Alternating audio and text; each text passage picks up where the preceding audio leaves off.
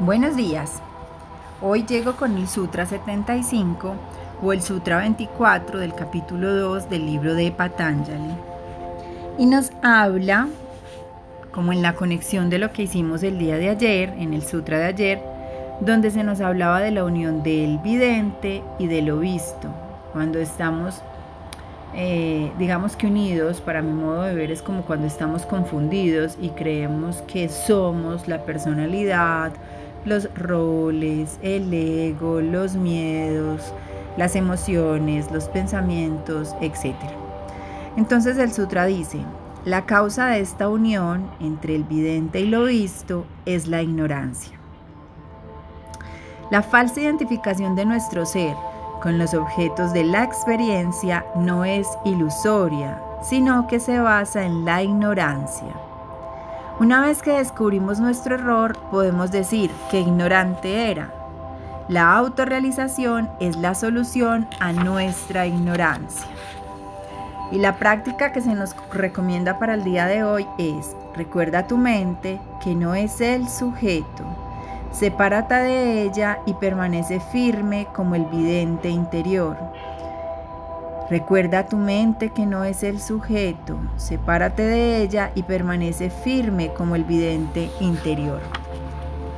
Ayer, en un taller, siempre pongo de ejemplos los talleres y las experiencias porque me parecen muy lindas, además porque nada es casualidad, todo es causalidad, me regalan material para compartirles.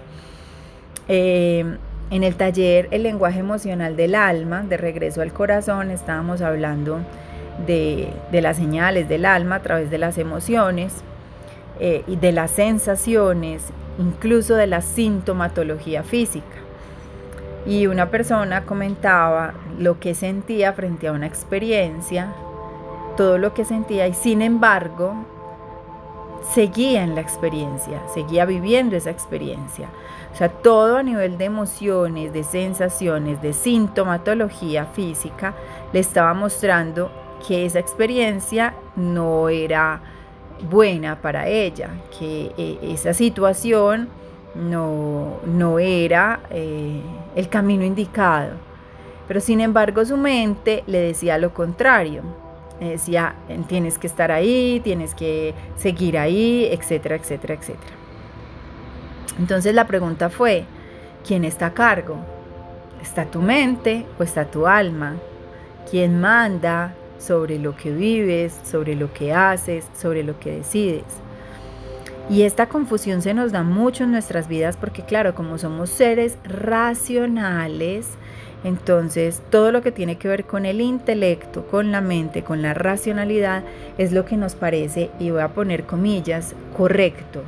Es lo que deberíamos ser, hacer, decir, sentir, pensar.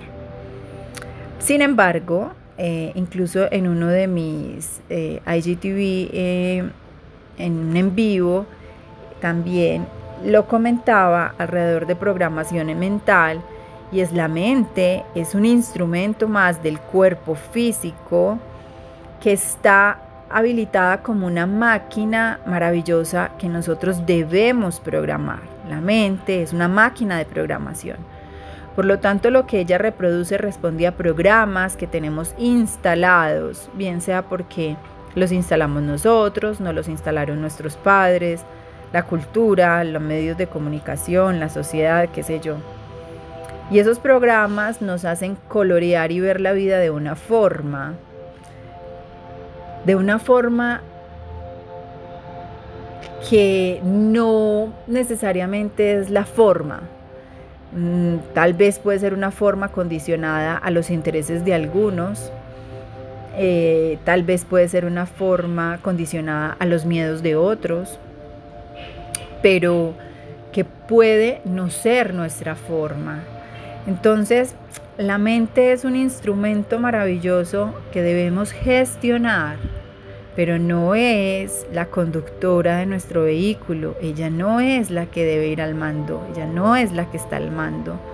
De hecho, ella es finita y se queda con este cuerpo físico.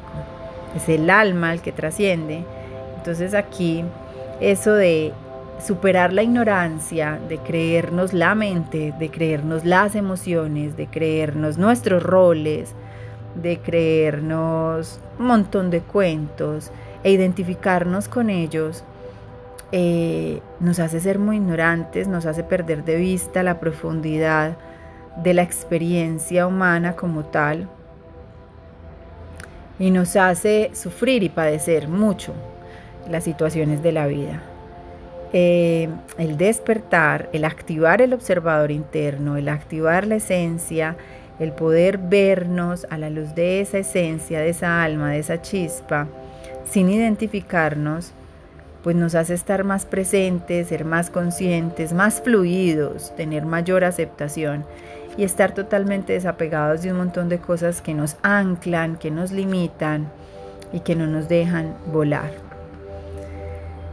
Bueno, esa es mi reflexión del día de hoy alrededor de este sutra pequeñito.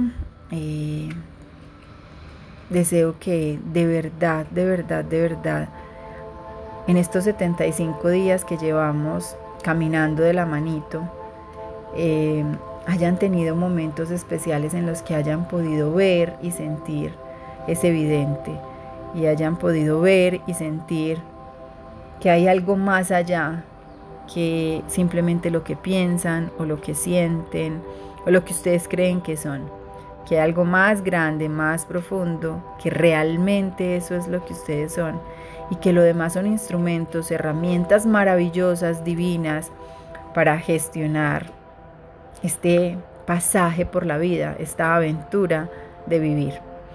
Eh, de verdad deseo eso, deseo que, que, lo puedan ver para que luego aprendan a gestionarlo muy bien y sus vidas se llenen de plenitud, de satisfacción, de tranquilidad y de mucho aprendizaje, que eso también es una de las tareas que tenemos aquí como humanos, aprender, trascender y evolucionar. Les mando un abrazo y les deseo un excelente día.